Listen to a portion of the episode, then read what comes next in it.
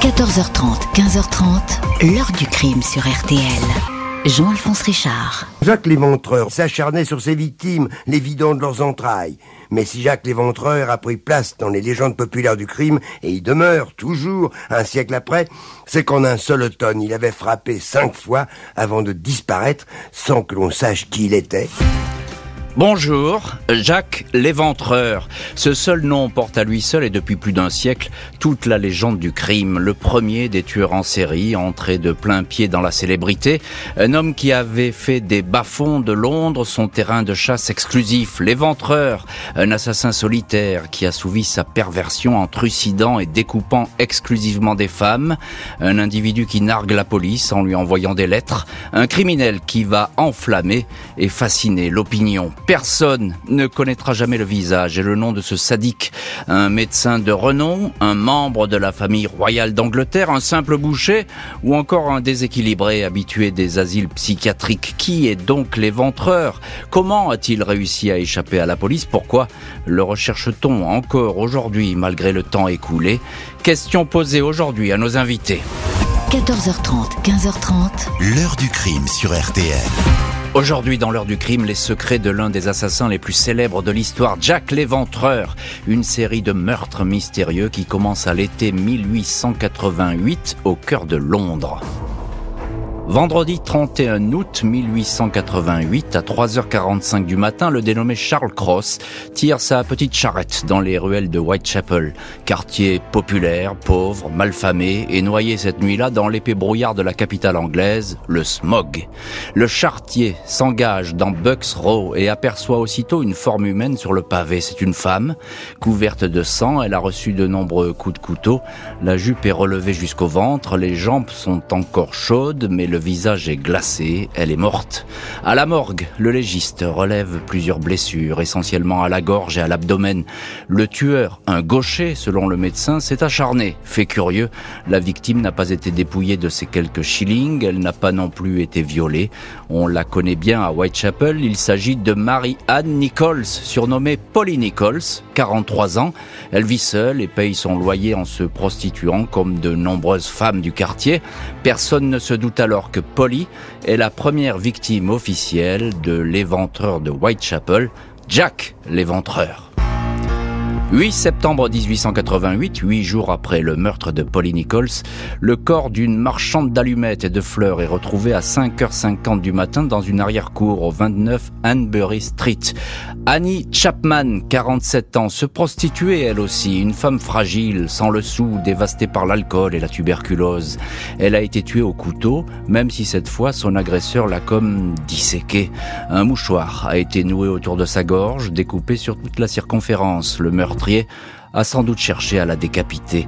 La robe est remontée, les parties intimes ont disparu, un rein a également été emporté, des organes sont déposés près du visage balafré.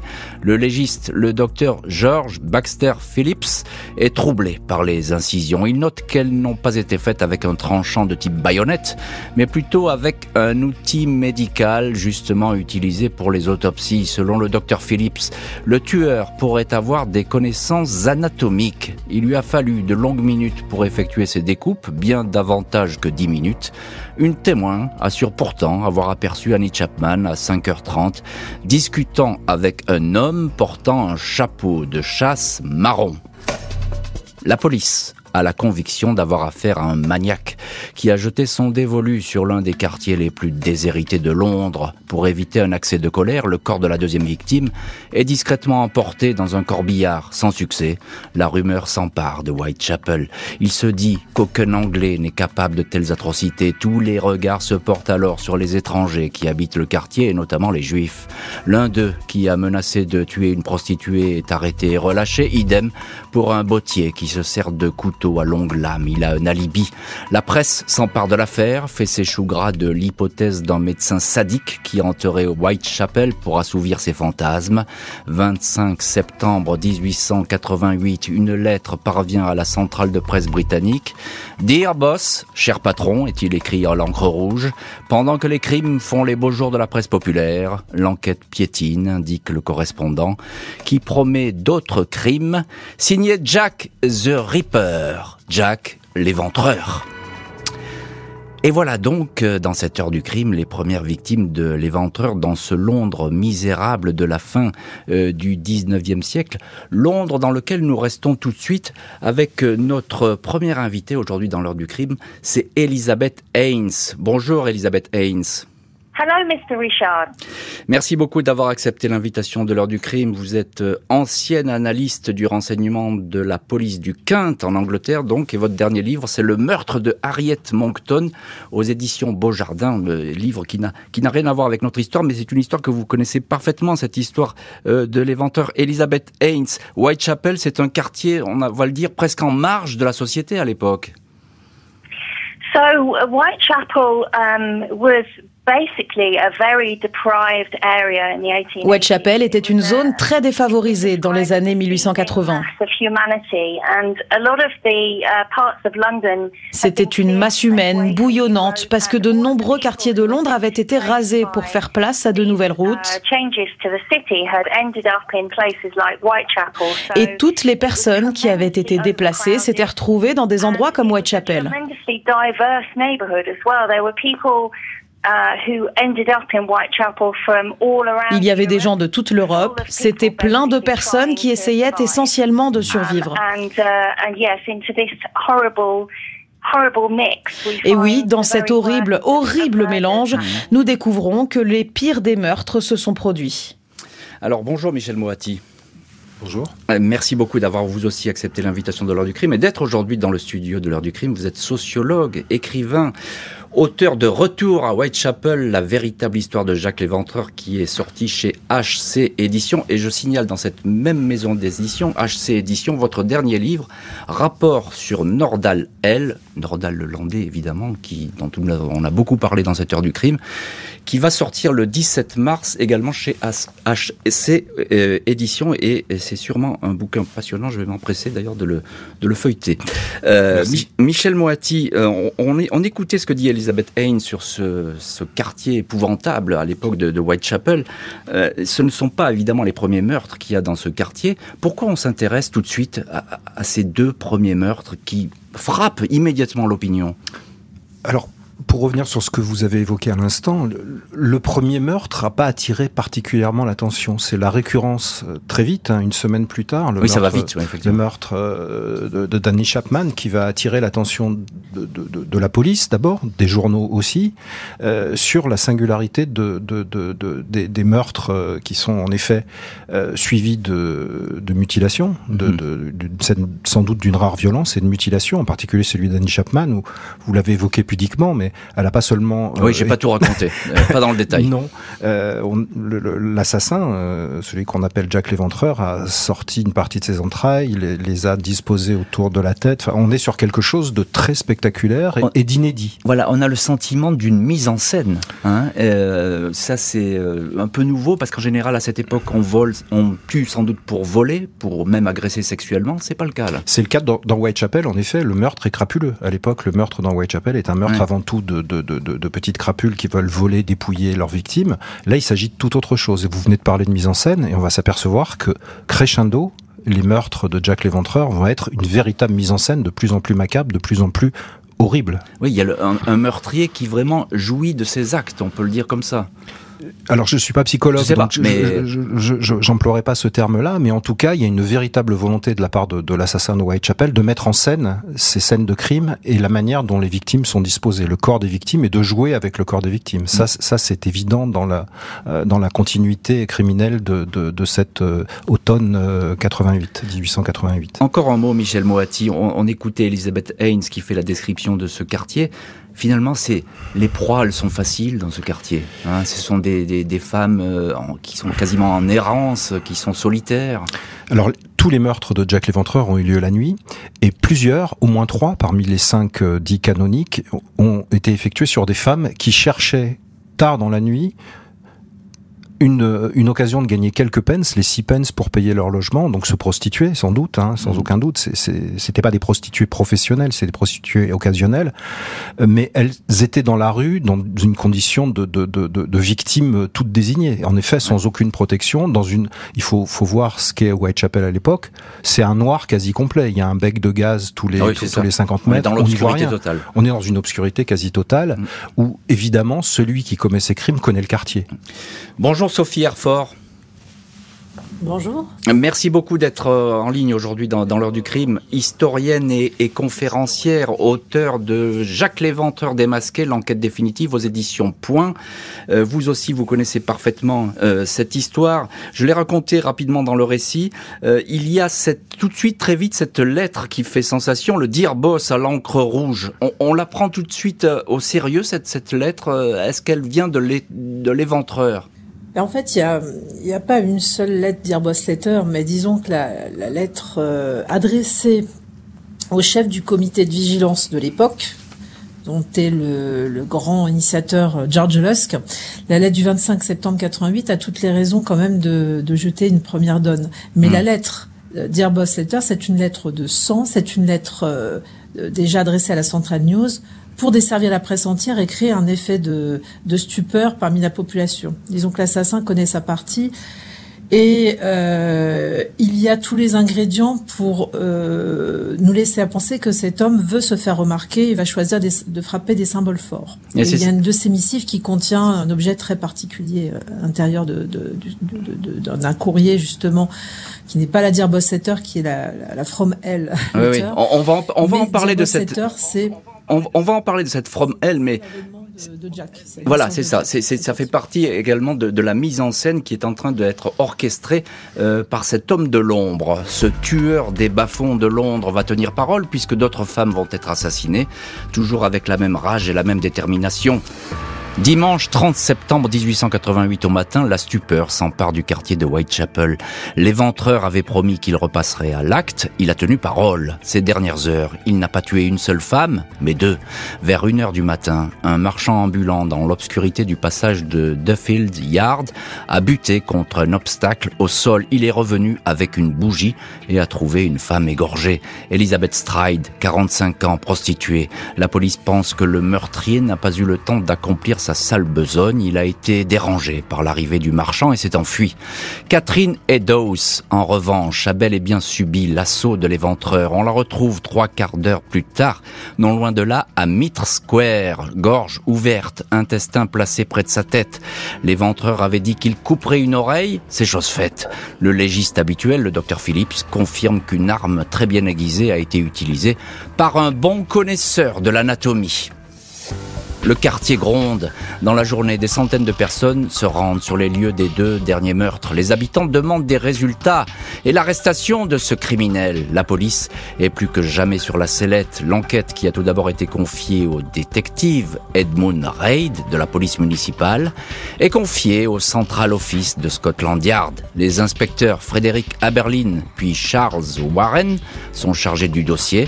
Au total, près de 2000 personnes vont être interrogées, pas moins de 300 seront placées sous surveillance, dont 76 bouchers, écarisseurs et employés des abattoirs. 80 suspects sont arrêtés, parfois brièvement incarcérés, mais aucun de ces hommes n'est l'assassin. 1er octobre 1888, une carte postale adressée aux journaux relate le double meurtre. Elle est encore rédigée à l'encre rouge et semble montrer de nombreuses empreintes de sang. Elle est signée Jack Léventreur. Impossible de savoir si le tueur l'a effectivement écrite, mais la police prend le risque de la diffuser, tout comme la première lettre. 3 octobre, 80 000 prospectus sont distribués sans produire l'effet escompté. Au contraire, les autorités vont être submergées par des lettres fantaisistes. L'entrepreneur George Lusk, qui a monté un comité de vigilance dans le quartier pour rétablir l'ordre, réceptionne lui un courrier intitulé From Hell depuis l'enfer. Il est accompagné d'un morceau de rein qui pourrait être celui de la quatrième victime, à moins que ce ne soit un sinistre canular. Sinistre canular ou pourquoi pas un coup monté pour finalement pour faire vendre les journaux puisque la presse bah, diffuse à tout va et que les journaux se vendent très bien avec cette histoire. Euh, on, peut le voir comme ça. Et Elisabeth Haynes, ancienne analyste du renseignement de la police du Kent, est l'une de nos invités aujourd'hui. Tout de suite, la presse s'est jetée sur cette affaire. That's right. I mean, this is this is an interesting thing about the Jack the Ripper case is that c'est vrai, et c'est une chose intéressante à propos de l'affaire Jack l'Éventreur. À cause du niveau de violence infligé aux victimes, la presse s'est beaucoup impliquée.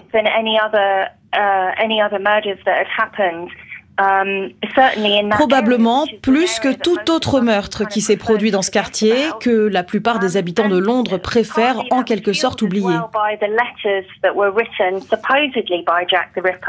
Et ça a également été alimenté par des lettres qui ont été soi-disant écrites par Jack l'Éventreur.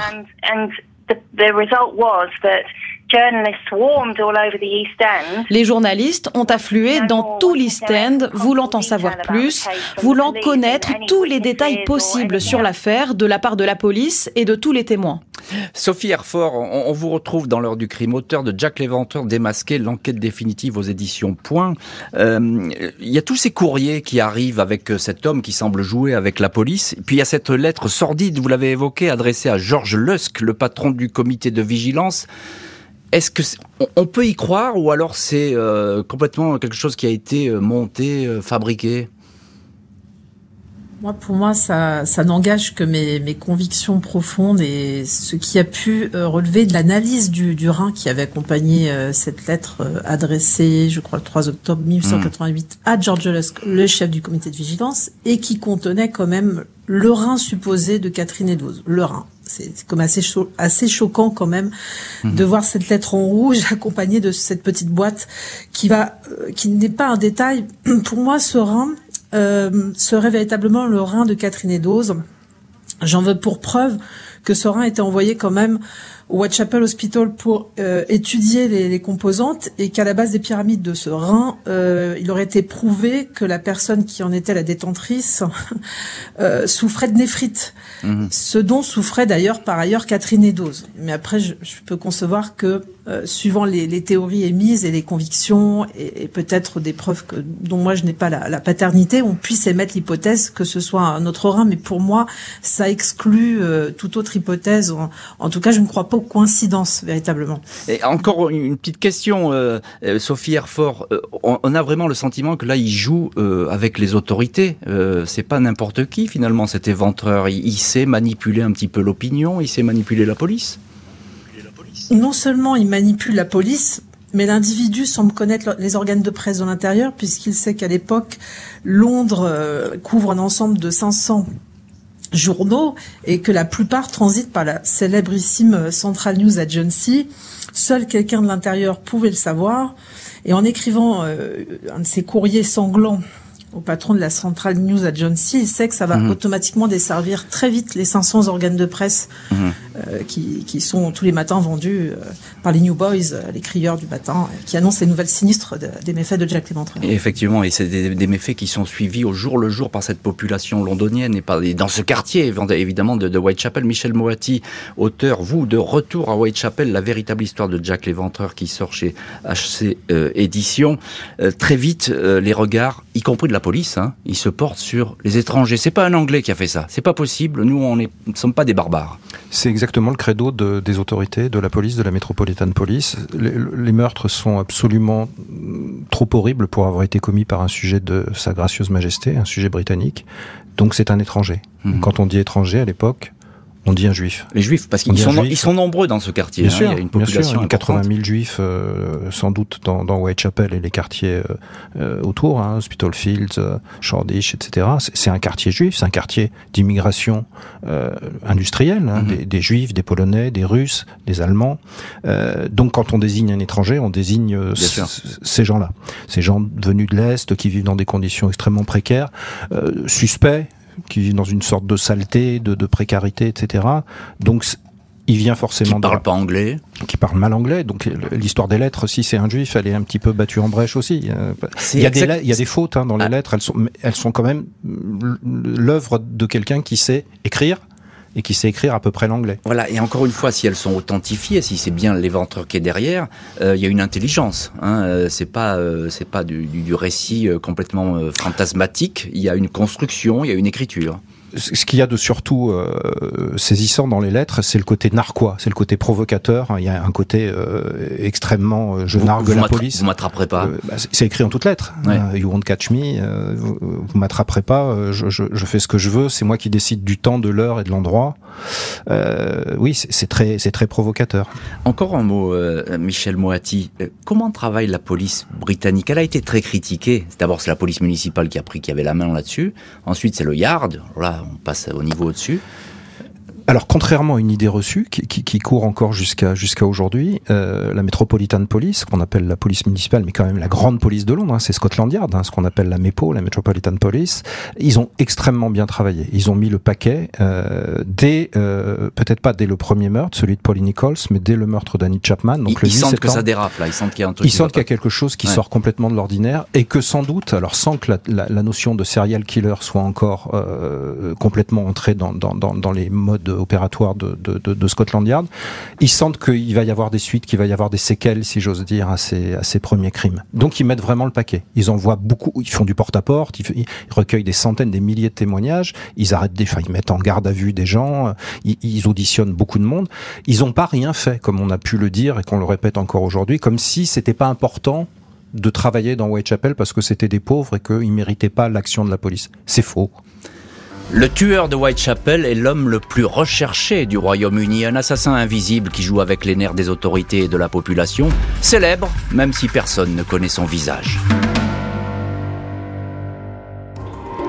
Vendredi 9 novembre 1888, moins de trois mois après son premier crime, Jack l'Éventreur est de retour. À 10h45, un propriétaire venu percevoir un loyer au 13 Miller's Court est épouvanté par la scène qu'il découvre. Dans l'appartement, sa locataire, Mary Jane Kelly, a été égorgée, éviscérée, le nez et les oreilles coupées. Le légiste, le docteur Thomas Bond, note un visage tailladé jusqu'à l'os, les seins découpés, les organes dispersés dans la chambre.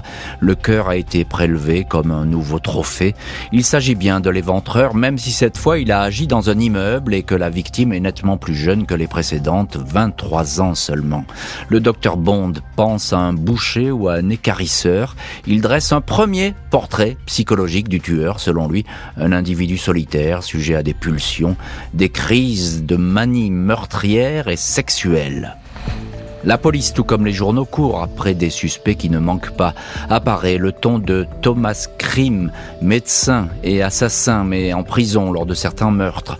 Le nom aussi du chirurgien de la famille royale, Sir William Gull, ou du gynécologue de la même famille, John Williams. Le prince Albert, duc de Clarence, petit-fils de la reine Victoria est cité, tout comme l'écrivain Lewis Carroll, Alice au pays des merveilles, qui s'intéresse de trop près au dossier. Parmi les suspects, un fils de bonne famille sombré dans la débauche, Montagu John Druitt, Michael Ostrog, un repris de justice russe, ou encore Aaron Kominski, coiffeur juif polonais, décrit comme un obsédé sexuel, interné pour troubles mentaux. Et on va reparler de Kominski, mais dans le chapitre suivant, parce qu'il va manifestement intéresser beaucoup de monde, ce Kominski. Marie Jane Kelly, la cinquième victime, Michel Moati, auteur de Retour à Whitechapel, la véritable histoire de Jack l'Éventreur. Euh, cette victime-là, on peut dire que l'Éventreur a gravi un échelon dans l'horreur et dans la mise en scène, toujours. Absolument. Euh, dans Retour à Whitechapel, dans, dans, dans mon livre, je, je, je, crois que je cite un des protagonistes de l'affaire. Je crois que c'est Thomas Bond que vous venez d'évoquer, qui dit le, médecin, c'est ça. Le médecin, enfin un des deux médecins. Il y a George Baxter Phillips et, et Thomas Bond qui seront jamais d'accord. D'ailleurs, il y en a un qui pense que c'est un chirurgien qui a fait le coup, un médecin, et l'autre qui pense que c'est un boucher. Euh, bon. En tout cas, Bond va dire à propos du meurtre de Mary Kelly, dont il va diriger l'autopsie, il va dire c'est sans doute son chef-d'œuvre avec ah euh, beaucoup de euh, d'ironie. Hein, mais euh, et c'est vrai que quand on regarde les cinq les cinq crimes, les cinq meurtres absolument terrifiants de, de, de Jack l'Éventreur, celui de Mary Kelly, comme vous l'avez dit, s'est déroulé dans un dans sa chambre à l'intérieur. C'est le seul qui se déroule dans un dans un intérieur et non pas dans la rue, et où l'assassin est resté peut-être deux heures, peut-être trois heures. Il a pris son temps. Il a pris son temps. C'est exactement mm. la phrase que j'emploie de Retour à Whitechapel. Il a pris son temps, il a pris ses aises. Il est resté avec sa victime pendant plusieurs heures. Euh, D'où le, tableau euh, épouvantable que, que, que, les enquêteurs vont trouver dans le 13, de 13 Miller's Court quand ils vont découvrir le corps de Mary Kelly. Mm. C'est plus c'est plus un corps humain, c'est autre chose. Oui, est complètement. D'ailleurs, il y a des photos hein, qui existent de l'époque. Euh, c'est la seule. Elles sont difficilement supportables. Enfin, il y, a une photo difficilement supportable, il faut bien le dire, mais où on voit bien le travail, il n'y a pas d'autre d'écarisseur de, cet homme, quel qu'il soit d'ailleurs. Hein. En tout cas, c'est quelqu'un qui manie le couteau avec euh, férocité. Euh, Sophie Erfort, vous, auteur également d'un livre sur l'éventeur, Jack l'éventeur démasqué, l'enquête définitive. Euh, il y a beaucoup de, de, suspects finalement qui apparaissent comme ça au, au, fil de l'eau, et notamment des personnes célèbres. Et la famille royale, qu'est-ce qu'elle vient faire la famille royale là-dessus, à cette époque? Famille royale? Alors, on sait que le petit-fils de la reine Victoria euh, duc Albert Clarence d'Avandal avait été suspecté euh, possiblement d'être le meurtrier, sauf qu'il jouit d'un solide alibi, en tout cas pour le quatrième meurtre. Mais euh, la famille royale était durablement éclaboussée. Et c'est vrai que cette théorie euh, avait été reprise euh, assez souvent par les auteurs, euh, la théorie du complot pour hmm. pas la citer, mais en tout cas ça fait énormément d'éclaboussures au sein de l'establishment. Évidemment que Prince Albert, il y avait très très peu de chances qu'il soit impliqué dans, ces histoires de meurtre au vu des alibis et du profil très fragile euh, psychologiquement, mais, mais pas au sens dangereux du terme qu'il présentait. encore quelques mots. C'est la première description finalement historique d'un serial killer, ce, cet, cet éventreur. Oui, on présente Jacques Léventreur comme euh, l'accoucheur de la modernité, pour reprendre un certain auteur qui le décrivait comme tel, puisque c'est à partir de cette loi des, cinq séries de meurtres qu'on établit un profil de crime qui n'a rien à voir avec euh, des motifs euh, pécuniers, financiers et autres. On a un tueur sans motif, hmm. ou tout du moins obéissant à des, à des motivations sexuelles, qui opère et, et, qui ritualise à chaque fois de la même façon ses meurtres ces victimes avec parfois des, des, des retraits d'organes, des, des, ce qu'on peut dire des trophées qui permettent d'asseoir le, plein pouvoir du meurtrier et sa pleine jouissance aussi. Donc on est face à une nouvelle, une mhm. nouvelle typologie de meurtre. Évidemment, il y avait Jacques Levaché avant, mais on a vraiment posé les bases qu'à partir de l'affaire de Jacques Léventreur sur euh, les cinq victimes canoniques. Et, euh, c'est Jacques Léventreur qui met une nouvelle ouverture psychologique sur ce type de, de tueur en fait. Après le meurtre de Mary Jane Kelly, le tueur de Whitechapel semble s'être évanoui dans la nature. Il ne va officiellement, tout au moins, plus du tout se manifester.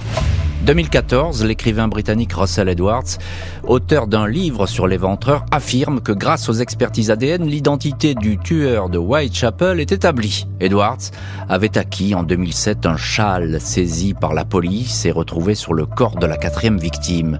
Celui-ci a été confié à deux scientifiques qui ont pu isoler des traces qui, selon Edwards, désignent l'un des 167 suspects entendus dans l'enquête, à savoir le garçon coiffeur, le barbier, Kominski qui vivait dans des docks de Londres non loin de Whitechapel. L'analyse de traces de sperme retrouvées sur le châle établirait une correspondance parfaite avec le suspect.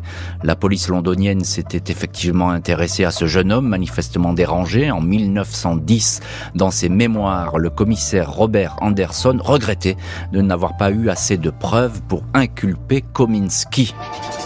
Reste à savoir si l'éventreur a effectivement arrêté de sévir après l'internement de Kominski dans un asile. Quatre autres femmes vont être tuées entre les mois de décembre 1888 et février 1891, toutes lacérées de coups de couteau. Alice Mackenzie sera retrouvée la gorge tranchée de la gauche vers la droite comme procédait le tueur de Whitechapel. La police n'attribuera toutefois pas ces crimes à l'éventreur.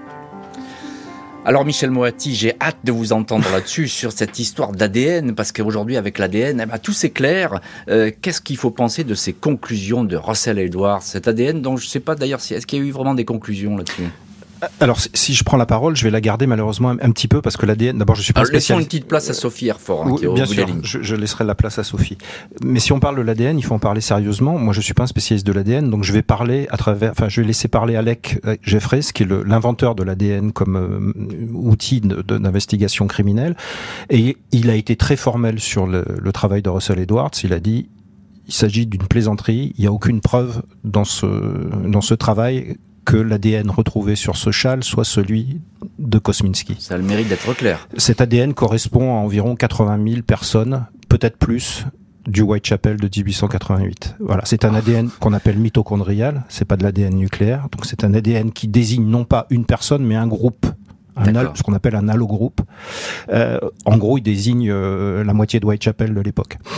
Donc là-dessus, euh, je pense qu'il y a même plus débat. Sur le châle lui-même, alors c'est encore euh, très compliqué parce que il y a des gens qui ont dit de manière scientifique hein, que ce châle avait été fabriqué en 1910, qu'il est d'époque édouardienne et non pas victorienne, donc il a été fabriqué 12 ans après les meurtres compliqué, euh, que qu'on retrouve de l'ADN de quelqu'un qui est totalement indéfini sur un châle, châle qui n'était pas fabriqué à l'époque, volé par un policier qui n'appartenait pas à la brigade qui a effectivement découvert le corps de Catherine Eddowes, ça fait beaucoup. Un, mhm. policier qui n'est pas là, sur un châle qui n'existe pas et un ADN qui désigne à peu près euh, 80 000 personnes.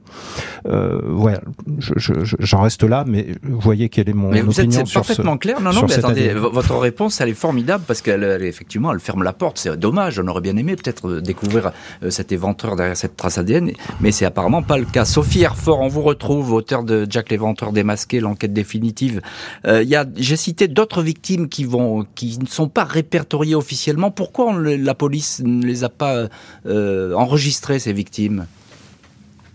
Par exemple, euh, Martha Tabram, cette victime-là qui est arrivée euh, bien avant Pauline Nichols, a été lardée de coups de couteau, 39 coups de couteau, a été retrouvée dans, dans un bâtiment euh, de Georgie Yard.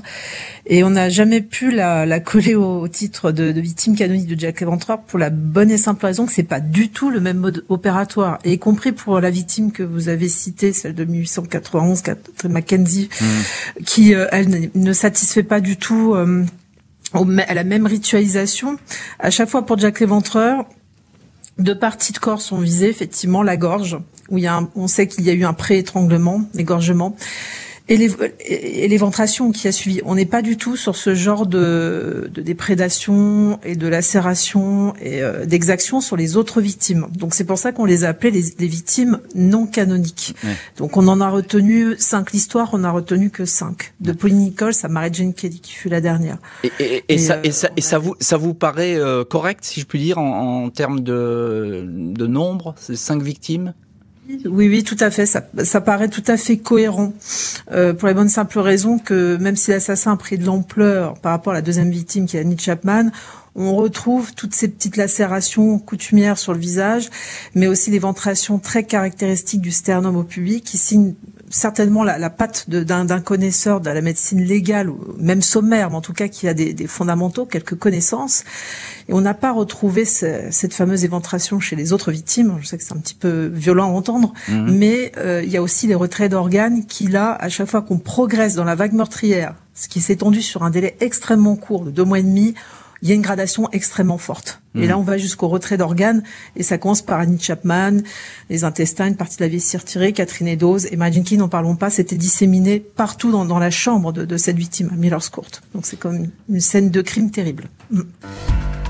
L'ADN, on l'a bien compris, n'est pas concluant dans cette affaire. Trop de doutes semblent encore peser sur cette histoire, trop de pistes demeurent ouvertes.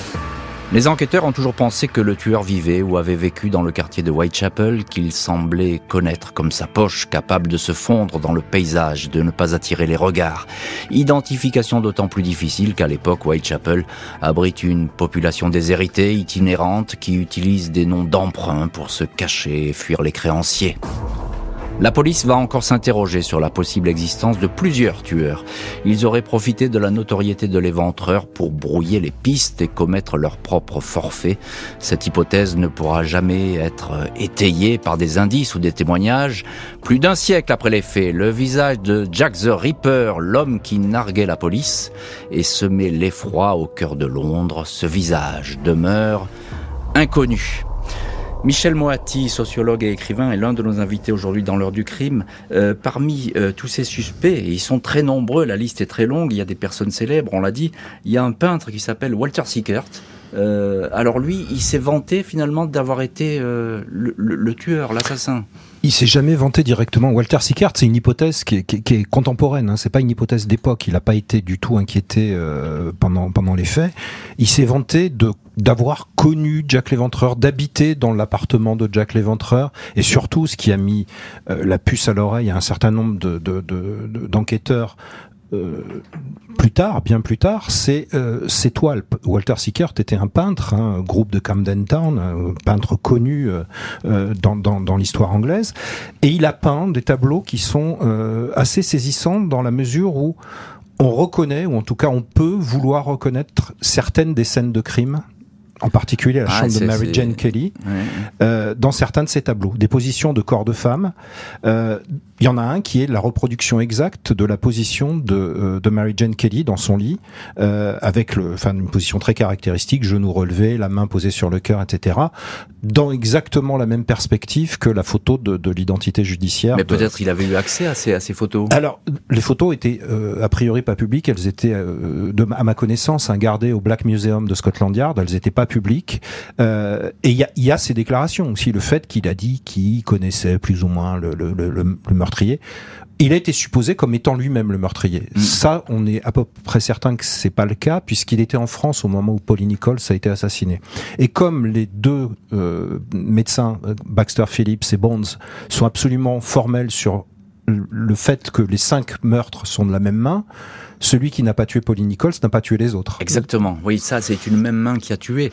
Euh, et, Sophie Herford, historienne et, conférencière, euh, c'est quelqu'un du quartier, euh, qui connaît bien le quartier, qui, a commis tous ces meurtres. Qu'en pensez-vous?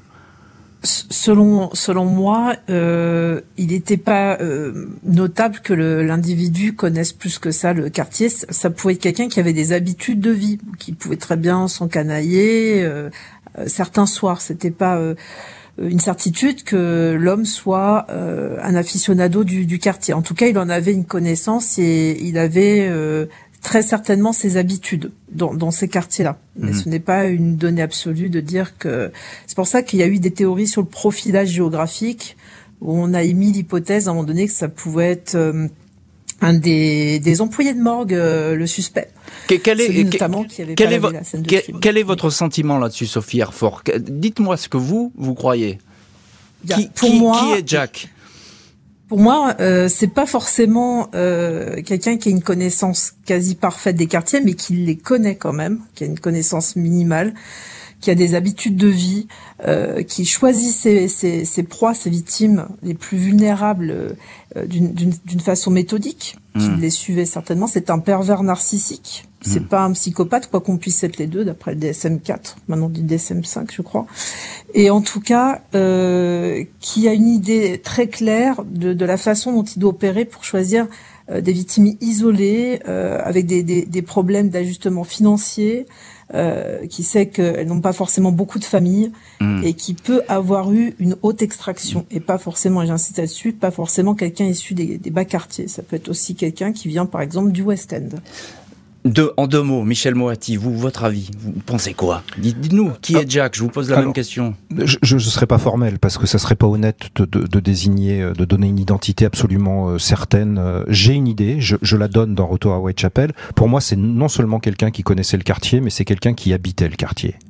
Euh, j'en veux pour preuve le fait que sur au moins trois des assassinats canoniques, le euh, meurtrier passe à deux ou trois minutes d'une ronde de police. Il a le temps malgré tout de dépecer, d'éventrer, d'égorger une femme, de lui euh, enlever euh, plusieurs mètres d'intestin, de les disposer selon un rituel ou une, une passion criminelle morbide. Il a le temps de faire tout ça en sachant très bien à quelle heure va passer le prochain policeman. Donc c'est vraiment quelqu'un qui connaît Whitechapel, qui connaît Shoreditch, qui connaît Spitalfields sur le bout des ongles. Merci beaucoup euh, Michel Moati, Sophie Herfort et Elisabeth Haynes d'avoir été euh, les invités aujourd'hui de l'heure du crime. Merci à l'équipe de l'émission, Justine Vignot, Marie Bossard à la préparation. Boris Pirédu était à la réalisation. L'heure du crime, présenté par Jean-Alphonse Richard sur RTL.